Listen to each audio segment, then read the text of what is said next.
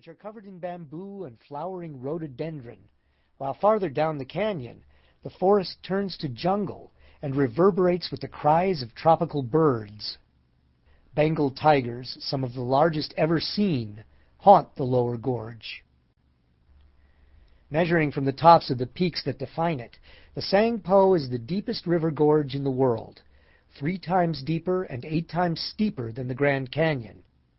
In places, the river falls even faster. Imagine taking the Grand Canyon stretch of the Colorado River with its two-story waves and churning currents and tilting it to more than 15 times its actual steepness. Along its course, the Tsangpo cascades over the famed Rainbow Falls, the Lost Falls of the Brahmaputra, and the Hidden Falls of Dorje Pagmo. Hidden Falls wasn't documented until 1998 in a controversial race of discovery, claimed by both Himalayan explorer Ian Baker and a team of Chinese scientists. One stretch of river called the Lost Five Miles is said to thunder through 60 to 70 cataracts, each 10 feet high, in rapid succession. In an age diminished by the belief that there is no magnificent adventure left undone, the Tsangpo Gorge remained a fearsome anomaly. Nobody had ever successfully paddled the 44-mile stretch of the upper gorge from the town of Pei to Clear Creek, beyond which high waterfalls make the gorge impassable. No human being had ever traversed the length of it at river level, a section of the gorge, despite numerous assaults, had never even been seen by a Westerner. Now, on this wide beach just below the town of Pei, Lindgren and his paddlers set their boats on the water's edge. Their apprehension was palpable. There was no guarantee that any of them would come back alive. The last team to make a serious attempt on the Tsangpo, an American group led by Wickliffe Walker in 1998, made only 27 miles before seasoned kayaker Doug Gordon drowned. If anyone could get it done, though, it would be these seven. Most of them had been kayaking since they were children, and in recent years each had paddled close to 300 days a year.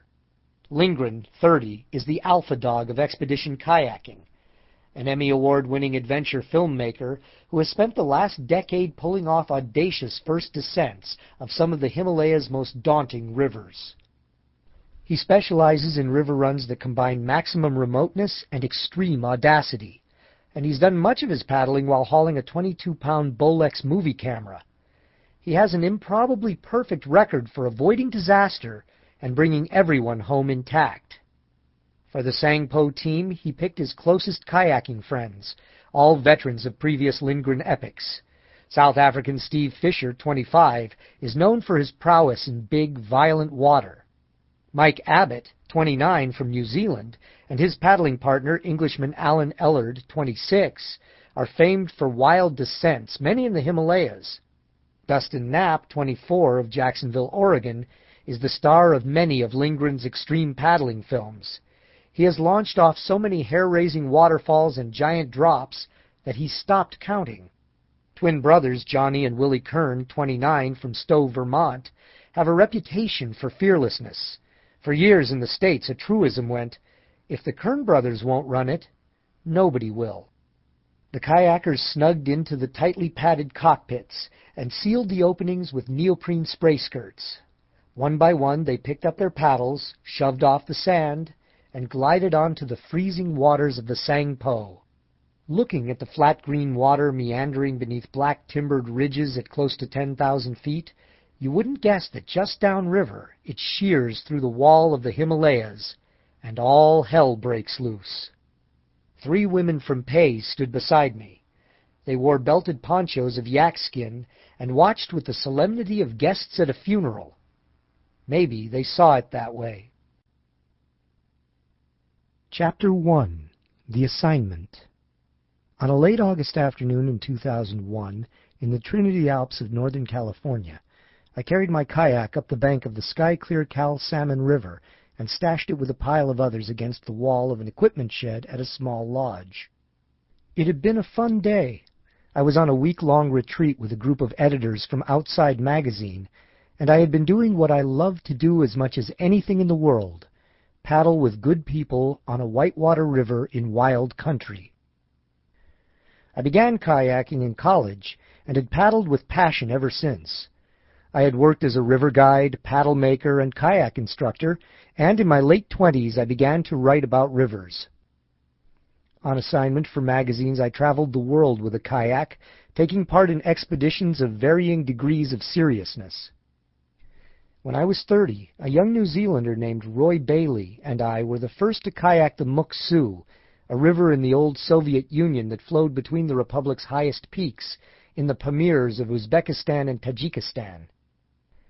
We paddled big, violent, freezing Class 5 water without mishap for 17 days in a remote canyon. We ran out of coffee. On that warm evening in Northern California, with fat bees buzzing through the beds of asters and fireweed at the edges of the lawns, the charm of the day was that this was emphatically not expedition paddling. It was as far from it as one could get without spinning around in a paddle boat at Club Med. After we stripped off our life jackets and helmets and hung them on a line behind a hammock, we ate pesto and artichokes and watched the last sunlight fire the fir trees on the highest ridge, then jumped into a wood-fired hot tub. After a while, everybody left but me and Hal Espen, Outside's editor. I liked Hal. He was a bearish man, packing some extra weight, but strong. One eye went in a different direction than the other. He had sandy, tousled hair and a soft-spoken affability. I was so relaxed in the bubbling water that I almost fell asleep. Then Hal said, We're thinking of sending you someplace, uh, thrilling. I sat up. Oh, yeah? Have you heard of the Tsangpo Gorge? It may have been the breath of the down valley night wind, but I don't think so. A wave of goosebumps spread over my shoulders. Yes, I said. Three years before, I had attended a memorial service for 42-year-old Doug Gordon. Doug was a world-class paddler, a top slalom racer who had been very kind to me when I was a beginning boater.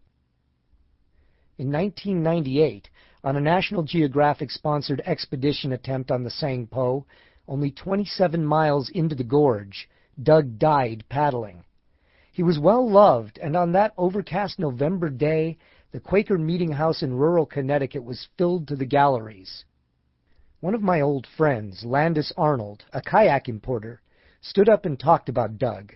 His voice cracked and tears streamed down his face. Going to the Tsangpo, he said, is like going to the moon. For a kayaker, and for a century's worth of overland explorers who had repeatedly tried to penetrate it, the Tsangpo Gorge was as alien and forbidding a place as our planet could offer. To commit to go there was to be willing to die. Oh, and they won't let you paddle it, Hal said. Relieved, but still confused, I mumbled, Paddle? Who? Scott Lindgren, the expedition kayaker from California. He's hand-picked six of the best kayakers from around the world. Outside is a sponsor. Well, I thought, all right. Now I was really relieved. I had read the accounts of Gordon's expedition. The whitewater was so fierce, the main current down the middle so cataclysmic, that even ferrying, paddling from bank to bank, was death-defying. I had never covered a river story where I wasn't in a boat, but I was a recreational paddler now.